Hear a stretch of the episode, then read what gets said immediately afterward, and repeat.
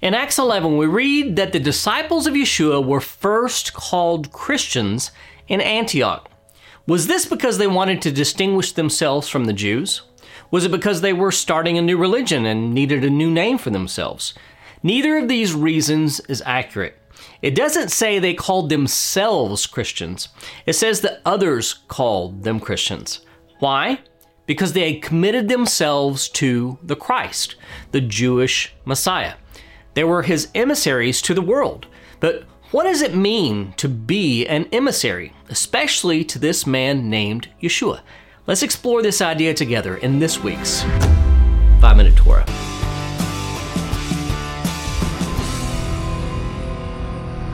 This week we're studying the Torah portion Chayei Sarah, Genesis 23 1 through 25 18, and here are the three things that you need to know about it. Number one, the death of Sarah at 127 years young. Despite the name of this portion, Chayei Sarah, the life of Sarah, we don't actually read about the life of Sarah, but rather her death. The portion begins by recounting the death of Sarah at 127 years young. Her age at her time of death is recorded in a unique manner. In Hebrew, it says she was 100 years, 20 years, and 7 years old when she dies. What does this mean? Rashi says it was written this way to tell us that each of these stages of her life carry significance. At 100, she was as innocent as she was when she was 20, and when she was 20, she was as beautiful as she was when she was 7. Number two, Machpelah, Abraham's investment. The Torah tells us that Sarah died in Kiryat Arba, that is, Hebron. Abraham needed a place to bury her, and so he bargained with Ephron the Hittite for the cave of Machpelah at the end of his field along with the surrounding land. Ephron feigns friendship and kindness with Abraham and says he will only charge him 400 silver shekels. While it may seem it was a trivial amount of money, it works out to be an inflated price in our present day economy. Abraham paid the full amount without batting an eye and buried his beloved wife there in the cave of Machpelah. Number three, Twu Wav, true love, Isaac and Rebekah. After the death of Sarah, Abraham knew he needed to find a bride for his son Isaac to continue the family line. Isaac's offspring would inherit the promises God made to Abraham. You know the story. Abraham's servant, presumably Eliezer of Damascus, is sent back to the land of Abraham's family to choose a wife for Isaac. Abraham has him take an oath that he will not select a wife for Isaac from among the Canaanite women. Eliezer prays that God will give him a sign for who he is to select, and God confirms this sign when Rebekah, the granddaughter of Abraham's brother Nahor, provides water for both him and his camels. He asks Rebekah's family's permission, her father Bethuel and her brother Laban, to take her back as a bride for Isaac.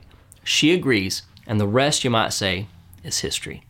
Hey, once again, Hanukkah is less than a month away. If you want to have a great family experience for Hanukkah, be sure to pick up your copy of Eight Lights, my Hanukkah how to and devotional that will make each night of Hanukkah a night to remember. It has well over 100 five star reviews on Amazon. If you want to have fun and learn to be a better disciple of our Master Yeshua, then check out my book, Eight Lights, using the link below. This week's Torah commentary is called Identity in Anonymity and comes from my book, 5 Minute Torah, Volume 2. In this week's Torah portion, we read about death and life.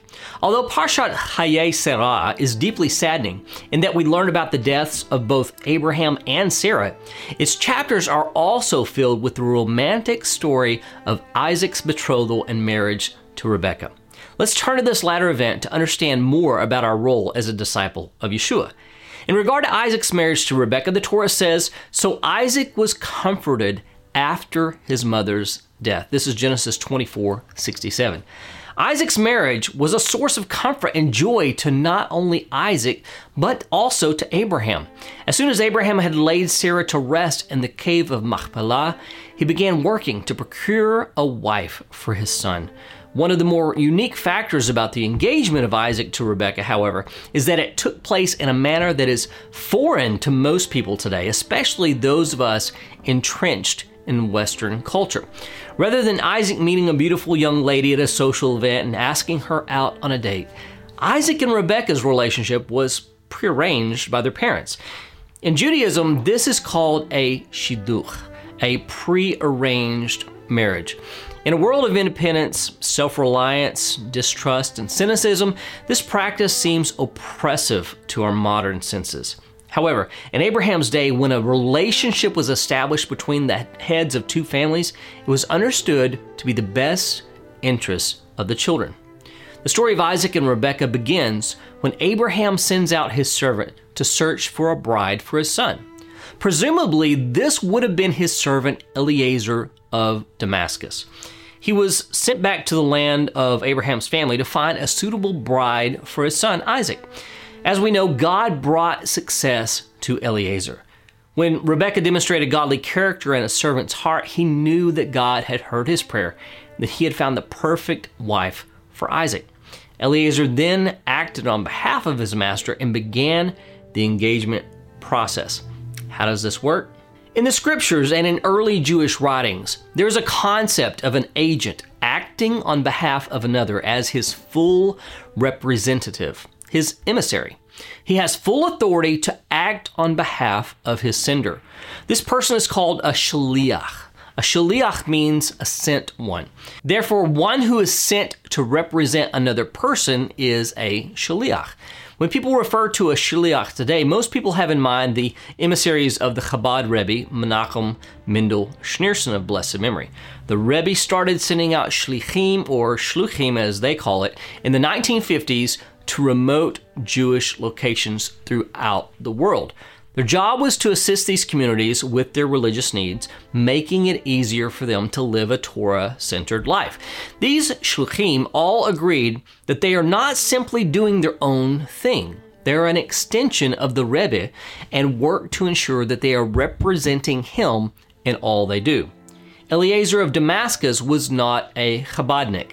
He wasn't a part of Chabad. He was a shaliach of Abraham. And because he was a shliach, he was entirely absorbed with doing the will of his master. Our parasha emphasizes this point by obscuring his identity. Obscuring his identity? Yes. Rather than simply telling us that he was Eliezer, it says that he was Abraham's, quote, servant, the elder of his house who ruled over all that was his. Genesis 24 2. And when he speaks to Laban, he emphasizes that his will has completely been nullified by refusing to personally identify himself. He simply says, I am Abraham's servant, in verse 34. A shaliach's purpose and identity are not his own. His job is to represent his master.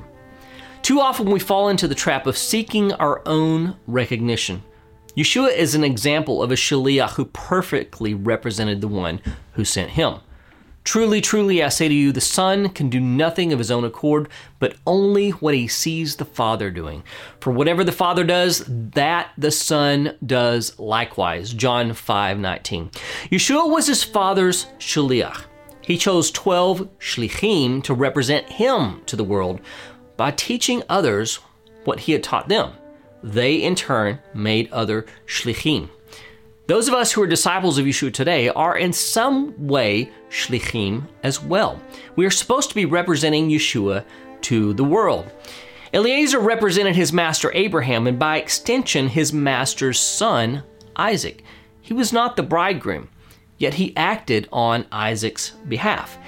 In reference to Yeshua, John the Immerser said, The one who has the bride is the bridegroom. The friend of the bridegroom who stands and hears him rejoices greatly at the bridegroom's voice. Therefore, this joy of mine is now complete. He must increase, but I must decrease. John 3 29 through 30. Eliezer understood his mission. John understood his. Do we understand ours? Sometimes we find our true identity actually in anonymity. Anyone can call themselves a disciple, a believer, a Christian, a messianic, whatever the title, because that's just a label. But not everyone is a true shaliach, a disciple who fully represents his master. When people look at us, do they see us or do they see our master, Yeshua? The true mark of a shaliach is for others to be able to see Yeshua through us. This is the mark of a true disciple. Unfortunately, there are many today who proclaim to be followers of Yeshua but don't necessarily represent him in their choices and actions. Why do you think this is, and what do you think needs to happen for more believers in Yeshua to become shlichim? Do you think that it will make a difference in the world, or is it already too late to make a difference? I'd love to hear what you think. Let me know what you think in the comments below. Last, please continue to pray for the literal physical salvation of Israel. Pray for the end to Hamas, the end of war, and the return of those held captive by lawless, evil men. If you'd like to pray a specific psalm on their behalf, I think Psalm 94 is very appropriate for this situation. May Hashem have mercy on his people and on his land. That's all for now. I'll see you again soon with another messianic insight into the eternal Torah of God. Blessings from Emet HaTorah.